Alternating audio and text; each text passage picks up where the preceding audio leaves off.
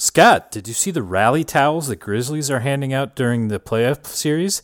They say mem this. Mem this? More like Steven Adams mem missing playing time. Or more like mem Swiss cheese because their defense has so many holes in it. You know, I think they've been playing like mem piss.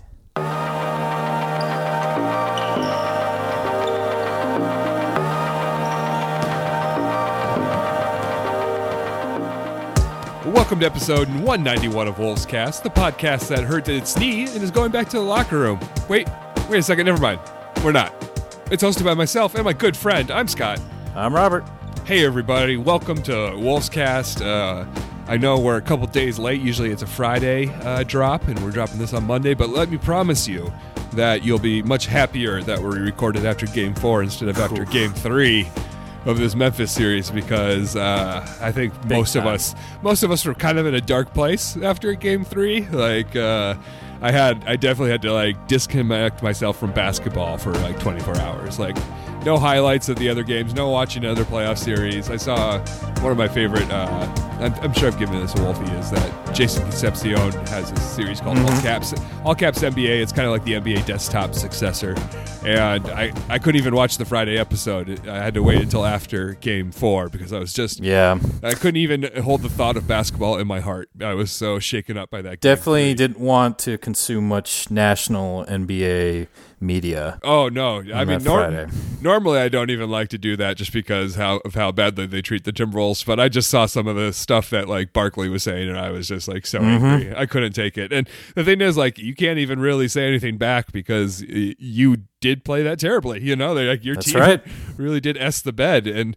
Uh, I know that you were at the game, so I'll get your take I on that for a second. I was going to. We're not doing Wolfies, but I was thinking about awarding myself a Wolfie because I had tickets to go with you and Neil, and I caught COVID last weekend, and it's my first time catching COVID, and you know I boosted. I've got all my vaccines, of course, all up to date, and so by midweek I was already like feeling pretty good again, but uh, I I still knew I was in that kind of isolation quarantine zone area. So even though I was feeling good, I chose heroically to not go to the playoff game. And uh, you know, a friend of the podcast, Alex Connor, over got my ticket, so I'm glad he still got to go and see it. But man, I was sitting at home watching how crazy it looked on TV, and I, and I even with the outcome of the game, I kind of feel like I missed out. How was it there on uh, Thursday? Was it?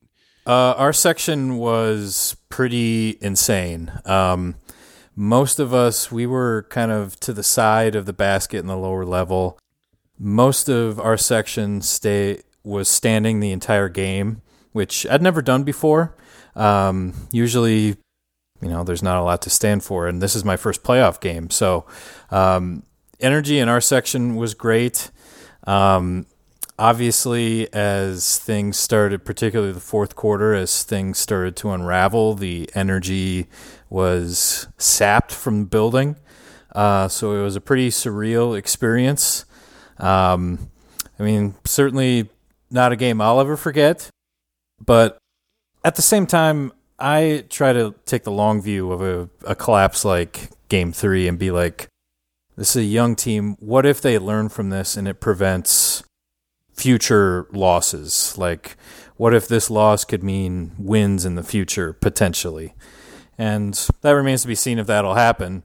But, you know, just trying to take a spin a positive out of what certainly the national media was framing as just like the worst loss in NBA history and embarrassing for basketball and all Oh, man. that. sort- The one who made me so angry was Draymond with his post game crafts. Like, Yeah. You can see not everyone's built for the playoffs. It's like, shut up, Draymond. Nobody's, you know, uh, it's easy for you to say that now after the past decade you've had, you know, but You play with three all time greats. Uh, Yeah, exactly. And like, hey, Draymond's a fun guy. He's a great player, you know. So I'm not I'm not too angry about it, but it's just like, man, you you forget what it was like to be on the other side of this pretty quick, don't you, Draymond? You know, like, Yeah. I remember not so long ago when the the Warriors were the ones who had to prove themselves in the playoffs. But I do think uh, that was one of my cause man, I I did not see a lot of silver linings. I was in a pretty dark place after this loss, but that was one thing I thought of, and it kind of even ticked me off a little bit. But it was like how the Grizz had said after Game One uh, when we beat them in, in Memphis, and just oh, what a great moment. We'll get to that too.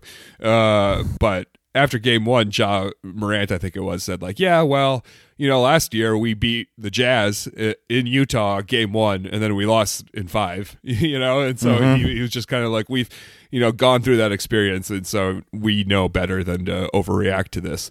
And I was just thinking about that if that were to happen to Wolves, you know, like we won game one and then lost game three at home, which really felt like a winnable game. And to give up a winnable game like that, you're just like, man, is this a series? If it is a series, what does that mean?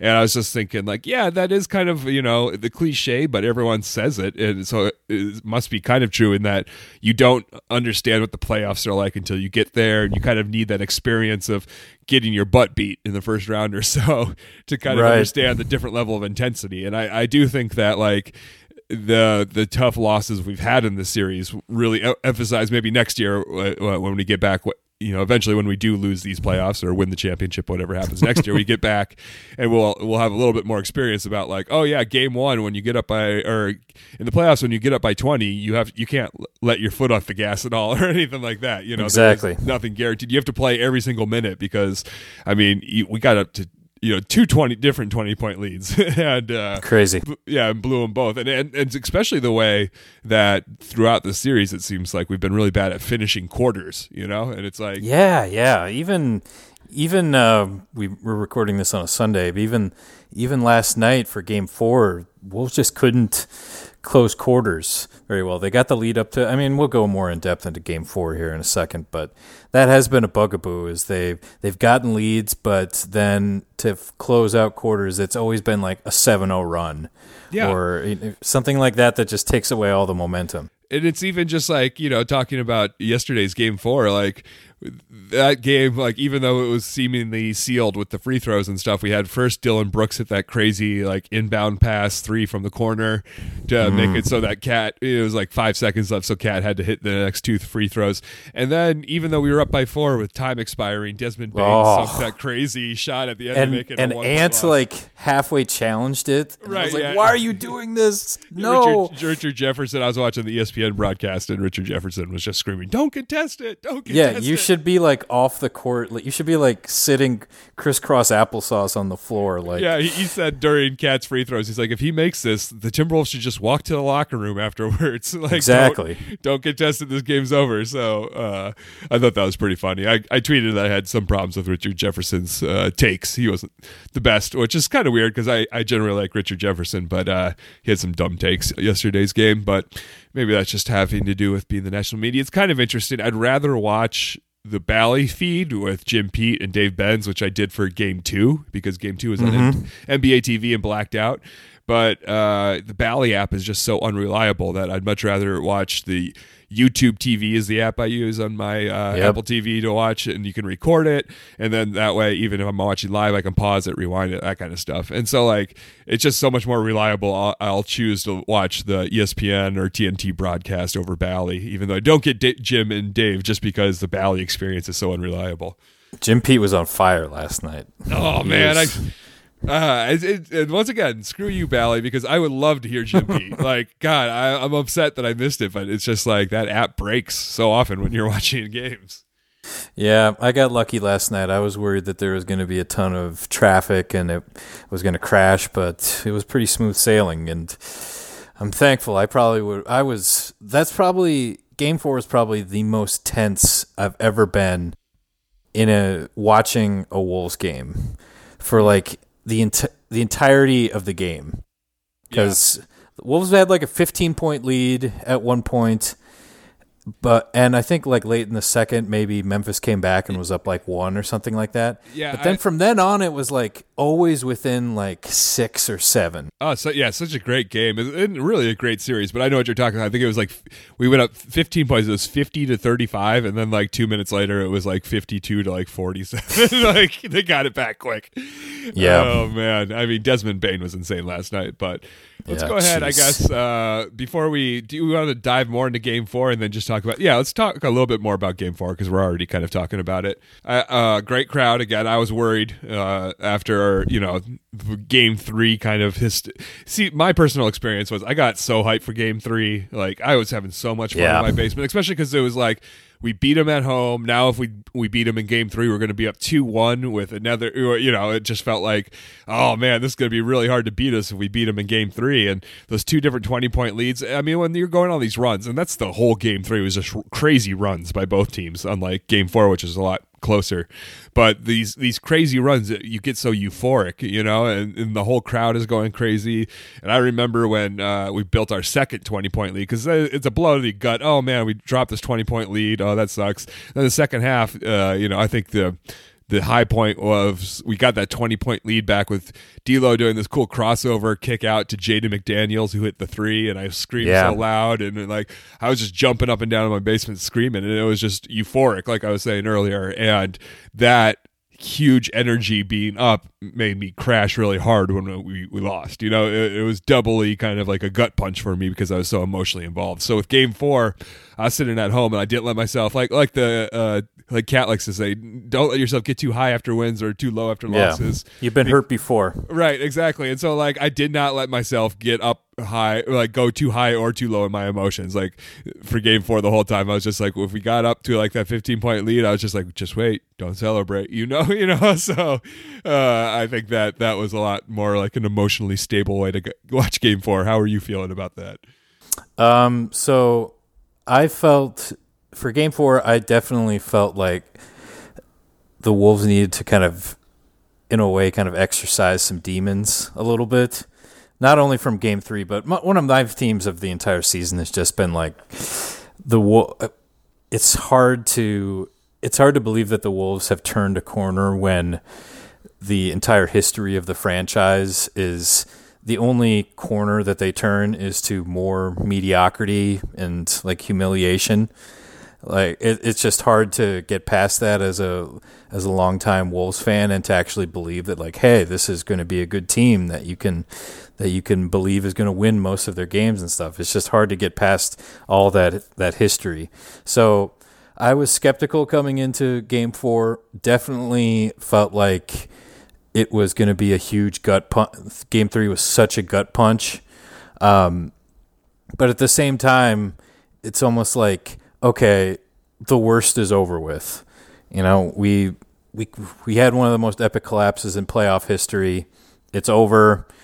Let's just let's just move past it. And it seemed like Finch did a great job of getting them past that and just being like, hey, whatever, let's move on. Um, and they did that. They played really well. Um, I thought I almost wonder if Game Three hadn't have happened, and especially with all the cat stuff does Cat come out and play the way he played in Game Four? Like, does he have that same sort of determination and that same kind of focused energy that he had? Yeah, he he reined, reined in that stray voltage. It was very focused voltage. Yes. Uh, yeah, I mean that's a that's a great point um, because yeah, Cat was definitely a man with a mission. Game four did not, you know, with very, very, very few exceptions, he did not engage with the refs or get into it with, you know, the head games or anything like that. And he obviously had a great game. He needed to. I'm so grateful that he did because you know how hard he takes it when the national media is on him. so yeah, got like huge. the weight of war- weight of the world on his shoulders. Yeah, and it's just like, but like... It, it, just goes to show everyone's ready to trash him. Like Draymond's comments are the kind of the same thing. It's like people really want Cat to fail, and uh, that kind of stinks, you know, that he's, I mean, some of it's his, he's put himself in that position with the people he's rubbed the wrong way, but it just is weird how it feels like a lot of people want to S on Cat, you know? yeah. So, and I don't, I don't see, a, I don't see a ton of people in the national media, you know, crapping on Ja Morant or Jaren Jackson Jr. or anything like that after they've, you know, th- they didn't have they haven't had as poor games as Cat had in Game Three, but Ja's been Ja's been uh, bad.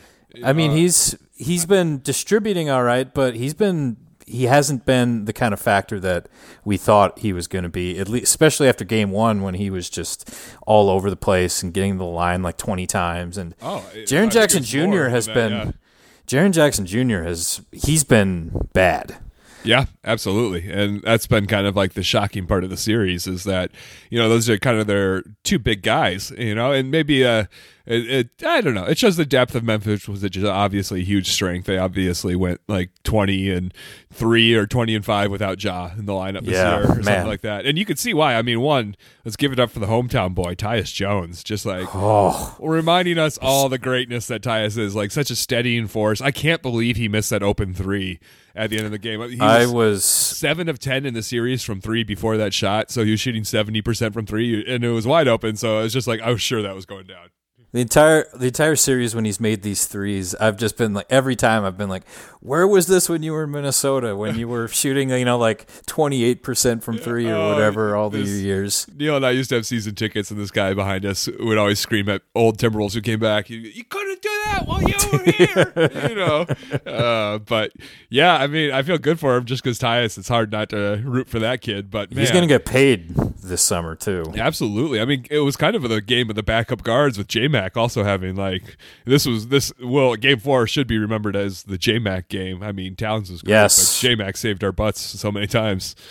Uh, Yeah, Lil unbelievable. J-Mac. Little J Mac, that's right. Uh, Jordan McLaughlin, everybody who I, I you know I'll eat crow and say like I mean I've I've never been anti Jordan McLaughlin, but I have on the pod a couple times said like I think we overreact about the importance of Jordan McLaughlin. I'm just like you know he's he's fine guys, but like everyone acts like oh he, he would go get snapped up somewhere else if we didn't pay him. I'm just like no, he's much closer to like replacement value than he is something special. But man, I got to eat my words. I got to say it publicly. Uh, Jordan McLaughlin, thank you. You saved you know kind of saved the season there in some ways. So Yeah, I mean, I think about it like, how much would you have paid? So Jordan McLaughlin is making what, like three or four million dollars this uh, year, probably a little less. Yeah. something like that. How much would you have paid him this year if you knew that he would? I mean, single-handedly win is that's overstating it, but he would be like a key contributor in a a key playoff game. Like, would you have paid him like double what you paid him? The, I mean, forgetting all the cap, all that stuff. Sure. It's just, no, no, I know. it's just saying. crazy to get that kind of value out of a guy who's like basically on like a minimum, and Right, so he true. basically won you a playoff game, a key playoff game, and now you're right back in the series. It's it's crazy to think about that. He just provides a different look that Beverley and D'Lo don't provide. He pushes the ball so hard. He's much more of like he's got that kind of irritant quality that Pat Bev does, but in a much different kind of style. Um, And and he has- he has geez, he just made his great- threes. Yeah, I mean, yeah, in a night where Beasley couldn't even get any playing time, really. Um, I, um, huge. I, I heard yeah. So I was listening to the to Alan Horton, the radio broadcast after the game, and he said that Beasley uh, sprained his ankle at shoot around. Oh, okay. sort of up in the air if he was going to play or not. So not entirely surprising that he was a non-factor given how questionable it was that he was going to play. So hopefully he's got a couple days off. He'll be back to go, good to go uh, for for Game Five. yeah, but we, we need him. Uh, but I mean, but somebody from the bench needed to step up, and it was it was Lil J Mac. oh man, just a legendary performance. Always going to remember that one. But And you got to feel good about like the post game stuff where Cat is saying like he was the MVP of the game, and Ant's doing like media with him and just totally giving him all sorts of love. Yeah. Got to feel good for that guy, and he's doing it on national TV and probably the most.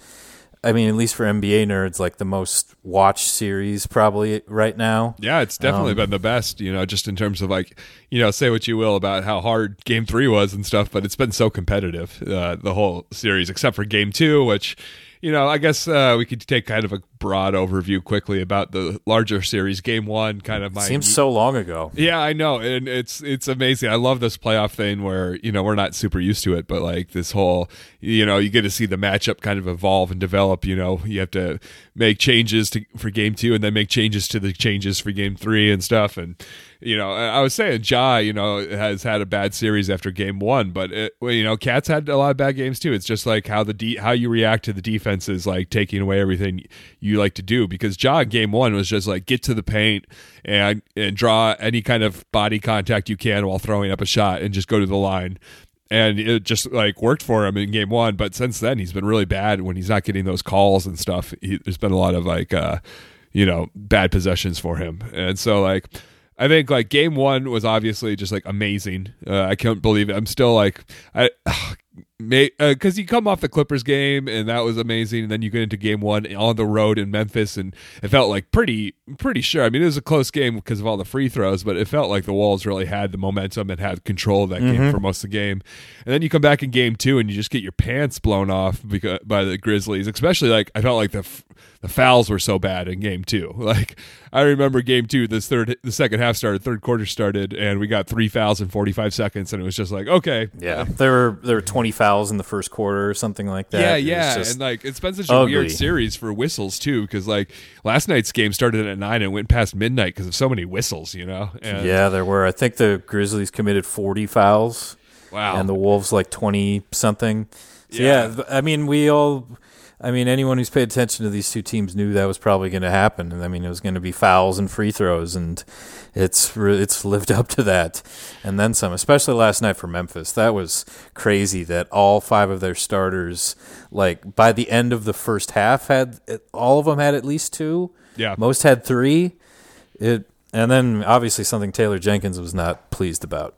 Uh, no, I heard I heard that him and Brooks both went off against the refs in their post game press conferences, so I'm sure they'll both be paying some money. You know, they couldn't believe it. They're like the refs have been giving us the golden whistle through the first three games. I looked it up. The total fouls were just so heavily in Memphis's favor. You know, and you could say, you know, like I often do in Pine uh, that. Uh, opine that the refs are on the take against the Timberwolves, or you can take a Neil's kind of perspective, which is the Wolves aren't doing the things they need to to draw fouls or settle in for jump shots, and not driving stuff like that. But uh, it, it is stark, you know, and I do think it's funny. It's like the one time this series the Wolves got more fouls than the Grizzlies. The Grizzlies players all just fall apart complaining in the post game. Yeah, but I mean, the the old adage is that the refs the refs are always going to reward aggressiveness, like controlled aggressiveness.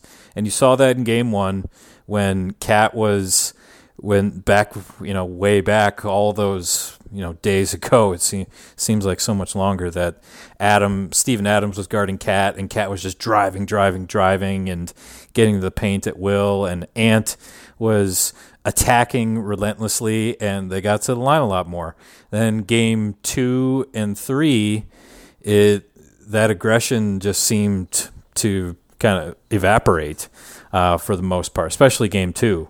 Um, all of a sudden, the there's a hard double coming at KAT um, by two like kind of longer, rangier uh, four types and he's frustrated by that. He's not going to the rim. He's getting in foul trouble.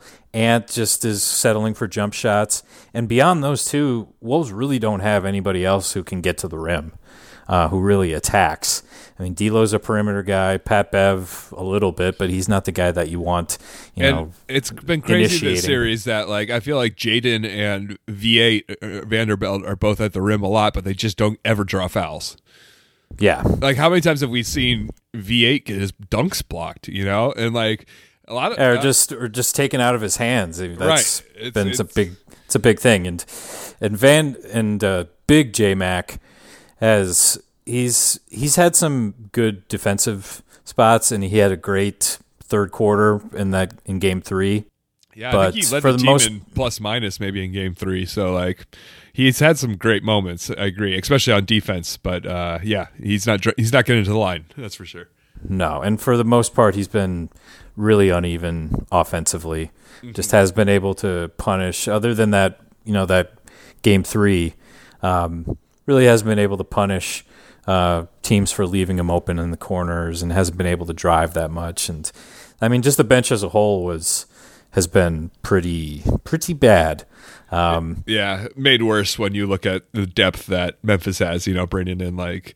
Uh, yeah, I mean, obviously, they the, bring in is just there's really no like weak links that you can look at and be like, okay, we can go with that guy. Yeah, the it's most like, you can hope for is like you're gonna get Xavier Tillman like fouling a bunch of people or something. You know, like pretty much yeah. all the backups are very solid on that. But team. man, they I have just been so impressed with them, especially after Game Four when it was just like they would just not go away. They were so good at, you know, like Ant would make. I think Ant made like this some crazy, you know, like lefty spinning layup or whatever, and then Dillon Brooks just came right back, right down the floor after a make and made a layup just to shut everyone up. And Oh, yeah. Tyus has done a ton of those where he's made a three after like a an ant three or something like that. They just they have a great sense of timing in terms of their shot making, and they make good decisions when when they feel like momentum is getting away from them a little bit, and they just kept it close and kept it close,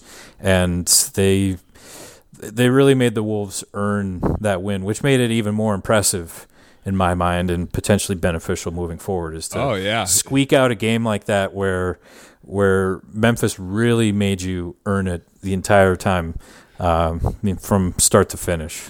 Yeah, I was thinking when you're saying that of the two Pat Bev missed free throws at the end of the fourth. Yeah.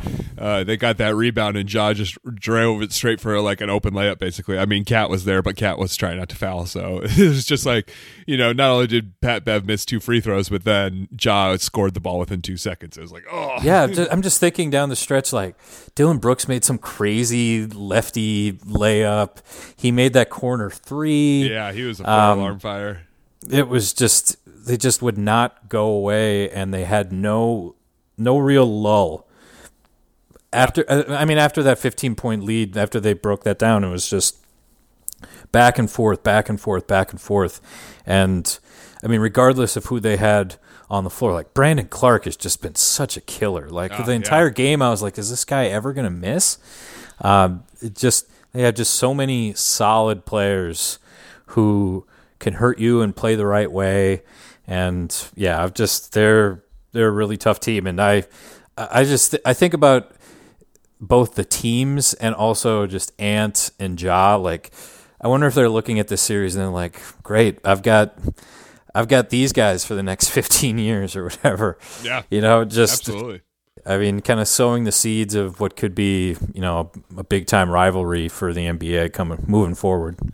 Yeah, I, I've always kind of felt that way about the Grizz and the Wolves over the last while, just because they both kind of been in similar positions. Uh, so yeah, I'm looking forward to this rivalry. We're going to take a quick break for a sponsor, but then uh, stick around, kids, because on the other side we'll keep continuing to keep continuing. Everybody, we'll continue to. Uh, uh, talk about the series and kind of uh, more of an eye on what's coming. So stick around. There's nothing like friendly rivalry between two playoff teams, but sometimes things can go too far, and we lose ourselves within the passionate throes of spirited competition. That's why Wolvescast is proud to have John Morant and Karl-Anthony Towns' fathers, Tee and Karl Sr., as sponsors of Wolvescast, to remind all of us that, hey, it's just a game. If you've watched any of the Minnesota Memphis series, you've noticed both proud fathers at each of their sons' games, and surely have heard about their wager that the losing dad of the series has to wear the winning dad's jersey. And while they both are passionately rooting for their sons' respective teams, they haven't lost sight of what's really important good sportsmanship and respect for your opponent, regardless of the outcome. So the next time you're thinking about talking trash on Twitter, dumping a beer on someone in a Grizzlies jersey, or slashing the tires of a car with a Tennessee license plate, think to yourself, what would Tee and Karl Sr. do? See, uh, thank you to Karl Sr. and Tee for sponsoring this week's episode of Wolfscast. Next up, more talk about the series. All right. Thank you for that sponsor. As always, we love to get our bills paid. We got, uh, you know, game five coming up on Tuesday, and we uh, a little behind the scenes peek of Wolfscast. This is kind of like uh, I'm sure there's some kind of cliche about like a team that wasn't supposed to make the playoffs where they scheduled their vacation. They you know early on. uh, Neil and I uh, are scheduled a little vacation for this next week. We're going to go Oh, down no. to Disney World uh, at the end of next week. Uh, as you may or may not know, Neil's a big Disney fan. We're both big Star Wars guys. Uh, we Usually have a once a season we play a is this an NBA player or Star Wars character uh, game quiz game. So big fans. We're going to go on the Star Wars ho- hotel, the uh, Star Cruiser experience. So very excited about that. But that means we will be out of the galaxy on Friday when Game Six is going to happen. Um, so uh, that'll be interesting. We're gonna have to try and watch it somehow in Orlando uh, at some point. I don't. It won't be during the Star Cruiser experience because you're only on that. You're only in that Star Wars hotel for so many hours, and it's not cheap. So uh, we're gonna have to somehow watch it maybe on like Saturday or something. But we won't be watching live, which is gonna be very weird. Um, but so the next pod will probably come after Game Six, I would imagine. Um, so we're just gonna look ahead to what will probably be the rest of the series, and then hopefully we'll be back here in a week or two and have uh, a preview for the next round series, but or a season kind of recap. We'll see. We'll see how it goes. But just giving you kind of a roadmap of what's ahead. Uh, but let's talk about what's immediately ahead. Going back to Memphis for Game Five, what do we think the rest of the series is going to look like? Yeah, I think both teams kind of have a good idea of what each other is trying to do at this point. I don't think there's a ton of major adjustments left to be made. Um, I mean, the Wolves know that they're going to try to aggressively double cat, although they didn't do that as much in game four, but at least they're going to try to throw some different looks at him, um, not make it easy for him to just back down or drive. Um, the Grizz- Grizzlies know that the Wolves are going to try to wall off Ja and get the ball out of his hands. Um, so you kind of know what it's just a matter of who can execute better. And I mean, it sounds really simple, but who can who can make shots? Like the the Wolves went fifty percent from three uh, in Game Four. I mean, that's that it's gonna, they're going to win games if they can shoot that well. Sometimes it's just as simple as that. Um, I just keep waiting for honestly, I keep waiting for Ja to just explode. Like I don't know that the idea of the Wolves being able to contain a star player is just so completely foreign to me that I, I still have a hard time believing that they're doing it. Um, now, I mean, Ja's been distributing. He's been doing other things, like he had a triple double in Game Three. But just offensively, he he has been much less of a factor than we all thought he was going to be. Um, so, I would expect in Game Five another tough, tough, grinded out type of game. The Wolves do need to play a lot smarter than they have been. Like I think back to game four, I think it was super lucky that Pat Bev didn't get thrown out for that sort of accidental slap yeah.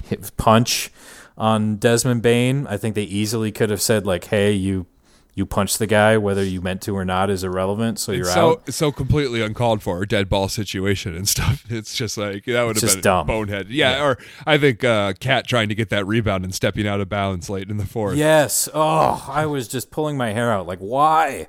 Uh, or D'Angelo Russell. I think he easy that that foul, uh, that hard foul on Ja, Uh, that easily could have been a flagrant two in my mind. We've seen We've seen crazier calls yeah. than that. Um, yeah, just there were some boneheaded miscommunications. There's still a lot to clean up. Um, I mean, even to the last play of the game, like I was about to, I was waiting for that whistle on that final Desmond Bane three. Oh yeah, just, the way things are going, I felt the same way. yeah, um, so a lot of things that the Wolves can clean up. Obviously, a lot of things that the Grizzlies can clean up. Yeah, we're kind well. of lucky because uh, it's it's the inexperience of both teams that there's a lot of dumb mistakes at the end of games. You feel yes. like a more veteran team like the Warriors or someone would just not make these mistakes. yeah, exactly. Um, but I mean that's part of the fun of part of the fun of being a fan of a team that's new to the playoffs uh, for both for both fan bases is having those growing pains and experiencing, you know, the full palette of emotions that you get with with uh, with a team making it into the postseason for the first time in you know a long time. Uh, so, and I think for Minnesota fans especially, because this is a team that they are much more emotionally invested in than the the Jimmy Butler team that was just sort of like it was you never really got a, you never really felt any kind of emotional connection with them because you know how much they all hated each other. Yeah, and it's true. This team, it does seem like it's more homegrown talent. You know, you've got dynamic, it, uh, such a likable player in Ant. You've got Pat Bev. It's just so many more kind of appealing, interesting personalities. Um, that emotions are running much much high higher.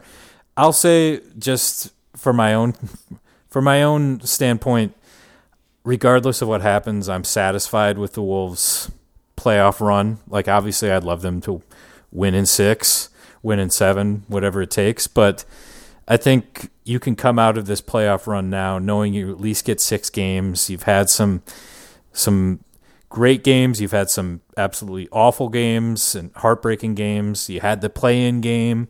Um, you've had some crazy stuff happen, like off the court or occasionally on the court, sort of protester stuff. Just all sorts of craziness, media attention that you that most of these players have never experienced before.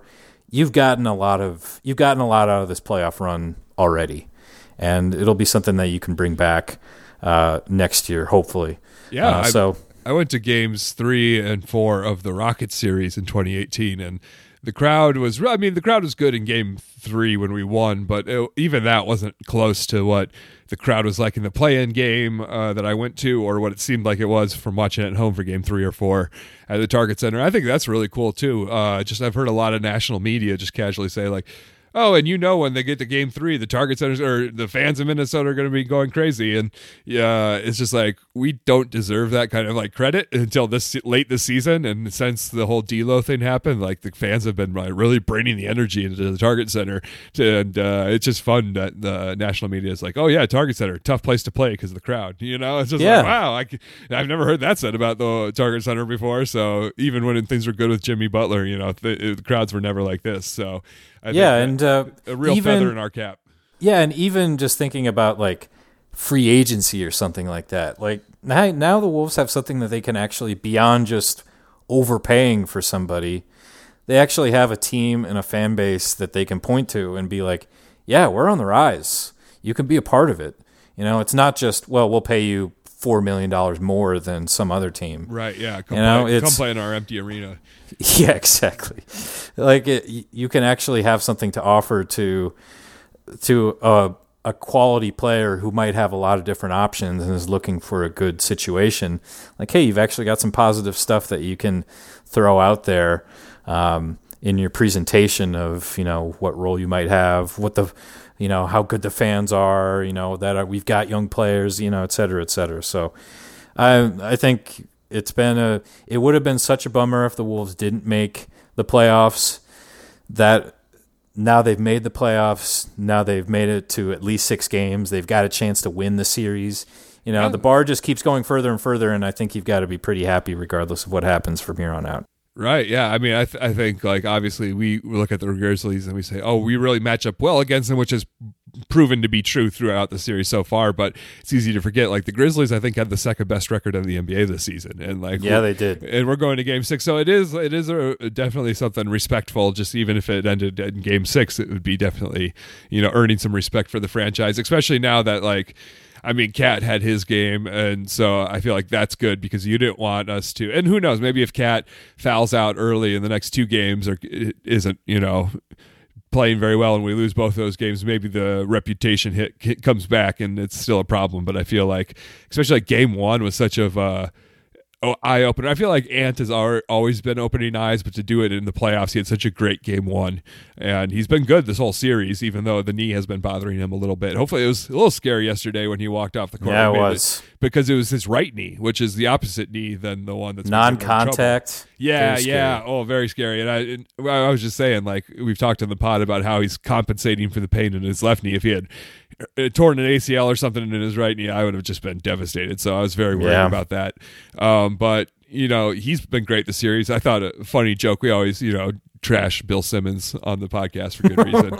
but apparently, on one of his podcasts, he said after game one, somebody asked him like, would he rather have Edwards or Tatum? And you know what a huge homer he is. And he Yeah. stopped and he thought about it. and He said, "I'm only going to pick Tatum because of what he's do- accomplished so far." And so, like, basically, Bill Simmons is like, "I'd rather have." Edwards than Tatum, essentially, and uh, I think that's just great praise for someone who. That's quite a concession from a Celtics homer. Ant is charming the league. Everyone loves Ant, you know. and Mm-hmm. uh, just like the more national TV exposure, the more exposure the whole casual fans get to Anthony Edwards is just going to bring great, great attention and spotlight to this franchise. Because even if Cat, I, I mean, we all know Cat is probably the better player just because of the consistency and what we've seen this season, and I think all of us expect Ant to be better than Cat one day. But uh, it's just like this team doesn't get the same attention when it's Cat's team, just because Cat is not as uh, likable or as excited exciting to watch as uh, Ant is, who is just electric. You know, and that's no diss on Cat. There are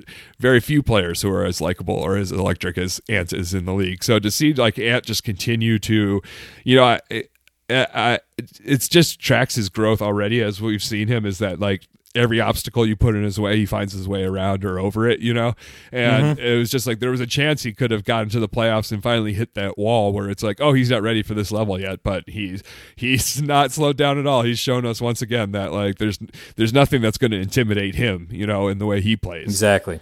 And yeah, so, and Ant seems to have that quality and I guess we'll find out in the coming years, but other guys seem to like playing with him a lot. Yeah.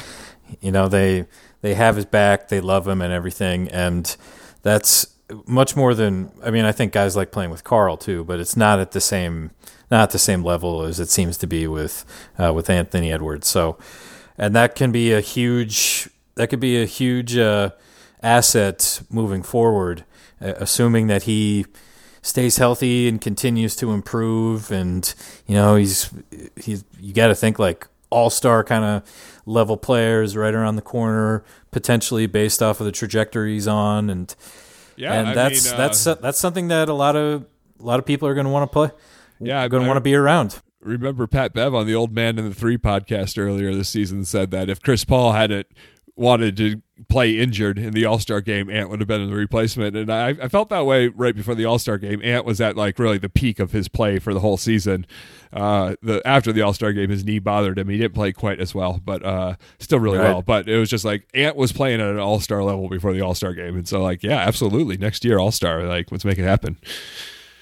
All right. Well, I think uh, any other general thoughts about the series? I feel like we're going to have a game going forward that we'll lose because of the foul trouble. I think we'll get another game, maybe maybe next game because of all the uh, the uh, lobbying. I'll say that's the polite way of saying what the Grizzlies were complaining about. But like back in Memphis, maybe I could see another one of those like Josh shoots twenty free throws, Cat only plays like thirty minutes kind of situations. Um, so I, and then also like we are saying like man, it, Ja and JJJ, uh, you can't hold them down forever. So are they going to have a breakout game and maybe win one because of that? But the opposite you could say is like, well, D'Lo, you know, he's not going to be bad every single yeah. game. Maybe he has a breakout game. So I still uh, I picked the Wolves in seven uh, before the series. I think that obviously I, am hoping the Wolves will do it. I think it's still a very winnable series. I like I said, I feel like we should be up three one right now and.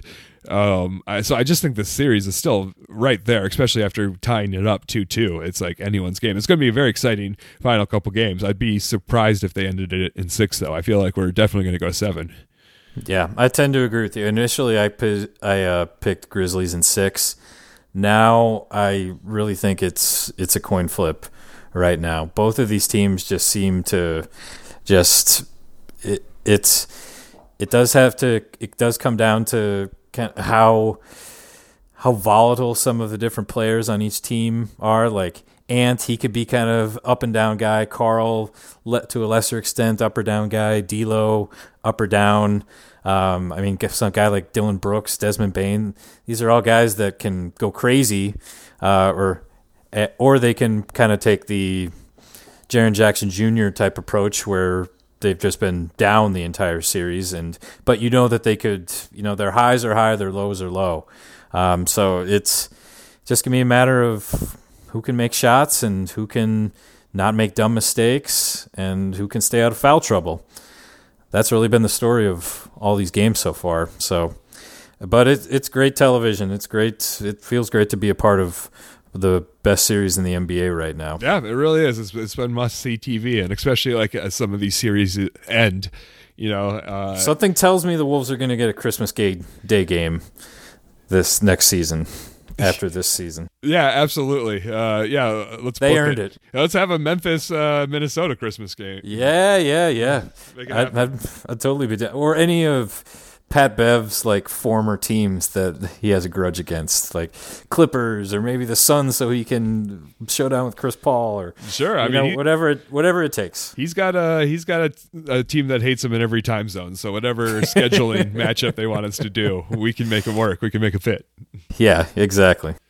All right. Well, let's go ahead. We're going to finish up this episode with a game like we normally do. Uh, my game I have today is just a few quiz questions about the series so far. Oh wow. Just kind of okay. like who's who's leading in different statistical categories. All right. okay. All right. So let's go ahead and uh, we'll start with this one. This was one of Neil's predicted goals for the series. So here's a little update on it for everybody. Uh, who has made the most three pointers in the series so far? Um, say Desmond Bane. Ding ding! After last night's game, that one might have. Yeah, been a that was an easier. easy one. Yeah. Uh, but uh, do you know who is second in the series? Also, the leading the Timberwolves. Uh, Anthony Edwards. That's right. He has 16, so he's, Yeah. he's no slouch right there. He's he's breathing Yeah, down no Bane's kidding. neck. All right. Who has scored the most points in the series? Uh, the most points has been. That's a good. Been some. No one's had a crazy game or anything. I'm gonna say Anthony Edwards. Ding ding ding. That is correct. Yes. Anthony Edwards is 99 points. Uh, Desmond Bane is in second. He has 93 points. Cat is in fourth. He has 85 points, and then Ja Mor- or Cat is in third with 85 points, and Ja Morant is fourth with 82 points. Okay. Uh, right, yeah, Ja and Bane are kind of like the top two on almost every uh, a lot of these for the Yeah, Grizzlies. yeah. They've been really the, the stars for the Grizz. Um, all right, this is a fun one. We've talked a lot about the, the whistles. Uh, who has drawn the most fouls? Who has drawn who drawn co- the most? No, no, I say I, I misspoke. Who has committed the most fouls? Uh, I gotta think it's Jaren Jackson Jr. That is He's, correct. He's Yes. averaged like five a game. He uh, through uh, four games he has 20 fouls. So yes, he's There you averaged go. five a game. Uh, so yeah, and then I was you know kind of surprised by that because he's he's four ahead of second place, which is Cat and Pat Bev both have 16. Uh, Okay. so yeah, he's he's really ahead of the pack. I thought Cat would have more, but he did pretty good on foul trouble last night, which was maybe one of the reasons. He Yeah, game one he was good. Game four he was good. Game two and three not so much. and then uh, yeah, in fourth place is Dillon Brooks with 15. So Yeah, not surprising. yeah, exactly. Yeah, and I wonder why he was complaining. You've got four of the most egregious foulers in the league in a series, so it hasn't been that surprising that it's been. Yeah, that's a great So- point. so bad. Got to point it that way. Yeah, it makes sense. Uh, all right. So, uh, how about minutes played? Who has played the most minutes in the series? Uh, most minutes. Uh, I'm gonna go ahead and guess D'Angelo Russell. Gotta, gotta get one run, You know. Uh, yeah. Ant. You know. Oh, okay. Balky knee and everything. Ant is. Uh, he's played 151 minutes. And then this was kind of surprising to me. Second place, Karl-Anthony Towns with 146. So even with all the I guess the two games he hasn't been in foul trouble, he put, he was on the floor like 42 minutes. Right, exactly, which was really surprising because the top two from the Grizzlies were Bane and Morant, and they're both in third place at 140 40 minutes apiece. Yeah. So it was just interesting to me that, like, you know, I think of Ant with the D trouble and Cat with the foul trouble. I was like, man, I can't believe Bane and Morant aren't closer. But uh, that's that's the minutes played argument. And then here's our final one, and uh, once again, appropriate for a series that has been defined by the referees in so many ways. Yes. Uh, who has taken the most free throw attempts? Um, I'm gonna guess after last night. I'm gonna guess Karl-Anthony Towns. Oh. Uh, you got to remember game one, Ja Morant. Uh, Yeah, I know. so I. I just, Yeah, I just, it's but great. then he only shot like three yesterday, so I thought maybe point. Cat had moved past him. But Cat has gotten not. close. Cat has gotten surprisingly close. Ja is still in first with 37 free throws taken. Cat is in second with 32. So yeah, he's breathing down. Oh, neck. And then uh, next up, Ant has taken 22. Brandon Clarke has taken 20. Dillon Brooks has taken 19. And Pat Bev has taken 16. So that's where the numbers are so far. Uh, maybe some of those numbers surprise you. Maybe some of them just kind of confirm what you feel like you've been seeing. But we'll obviously take another look at those uh, whenever the next pod is. You know, like I said, might be might be two weeks, and uh, maybe it'll be previewing a second round matchup. Maybe it'll be uh, reviewing what is undoubtedly going to go down as a very successful season in all of our books. I think. Uh, so yeah, we'll see uh, how that's going to happen. Maybe uh, you'll be joining us, Robert. I hope so. Uh, we could be doing a season recap, all three of us together. That could be cool. Or absolutely. So uh, I just want to thank everybody for tuning in. I know there's tons of great Wolves pods right now dropping because everyone's excited. Everyone's recording one after every game. It seems like so. Uh, hopefully, we gave you something you haven't quite heard before, or you know, a different perspective on things. But we appreciate you showing up, especially when uh, we're not keeping our normal cadence. You know, it's uh, a lot of us are creatures of habits when it comes to our podcasting. Where you know, oh, that pod drops on Thursday, so on my Friday walk, I do that. You know, whatever. But uh, I know Neil appreciates it. He's in uh, some somewhere. He's somewhere with Cuckoo right now touring. So. He's out there somewhere. Yeah. yeah, he was going to edit this on the flight back. So um, appreciate you, Neil, for editing this. It's a lot less fun than doing the recording or the hosting part. Uh, appreciate you, Robert. Is there anything you want to plug or anything you want to draw attention to? Hmm. You know, not really, honestly. I've just been consumed by the Wolves these days. So, really, I'll just say keep listening to, keep watching the games, keep wearing Wolves jerseys, keep listening to Wolves NBA podcasts keep protesting just, uh, Glen Taylor, everybody. we didn't talk about just, that. Apparently, that woman was wearing. I thought when she got tackled, it looked like she was wearing a referee shirt underneath. Yeah, her. under her shirt. Yeah. Apparently, was, her idea was she was gonna like get on the court, take off her shirt, and show that she's like a referee, and then like call a technical foul on Glen Taylor for killing chickens or something. Which you wow. gotta give it to her is definitely more dramatic, That's creative. Yeah, it's way more creative than the glue or the chain. So uh, that's the real. My question was, would she have awarded, awarded the Grizzlies a technical free throw? Mm, that's a great question. That that. Hmm. Yeah, especially like how far could she have gotten with it? yeah, she grabbed the ball and like pick a player, come on over. Yeah, like the Grizz are like, we know she's not a ref, but also we kind of hope we can get a free throw out of this. So like, yeah, maybe we can fool the fool the refs, the the I the mean, brass and Secaucus it's crazy. I mean, the that refer. I mean, obviously the security guard was the MVP performance right there, just taking her down right away. But it's just wild that like one, that she got so close. Like she could have hurt Glen Taylor if she wanted to. You know, yeah. like, we're we're very lucky. No one's done anything violent, but it's just like at once like an example of good security, but also bad security. Like this weird and like I, I think maybe Neil said it or something, but like I hope this doesn't change like the rules around like letting people near sit near the court because obviously that's an experience that the NBA has that is better than any other sport league really is that you can sit with your feet on the floor, you know? Yeah, I mean, I I I don't want to, you know, regardless of kind of the the cause that they're championing and what they're protesting and everything, it was kind of it is a little bit scary just to be like, wow, they got really that close and could have gotten a lot worse. Um, you know, it's like Jake's Graphs has that shirt that says like weirdest team ever. Yeah. And it just keeps the it just keeps getting weirder and weirder and weirder. Well, uh, I uh, I've said even to the very end of the season, perhaps if we win this series, I'm I'm making or just buying the shirt that says Glen Taylor roast animals alive. You know, if we win the series, we win the series. You have to because it's, it's played a huge part in the series. We're we're three and zero oh in the protest games and zero and two in the non-protest games. So yeah, the protesters have been a key bench contributor. It, they really have been. So I think you know, once again, this is one of those things where giving well, us a lot more than Naz Reid has. yeah, maybe maybe Naz should just protest the next game. Do it. do it for the team. Yeah, exactly. All right. Well, we'll see who uh, shows up to protest the next game. Uh, thanks for listening, everybody. We will uh, talk to you when we talk to you. Go Wolves. It's Tyus' team, anyways. We all know that.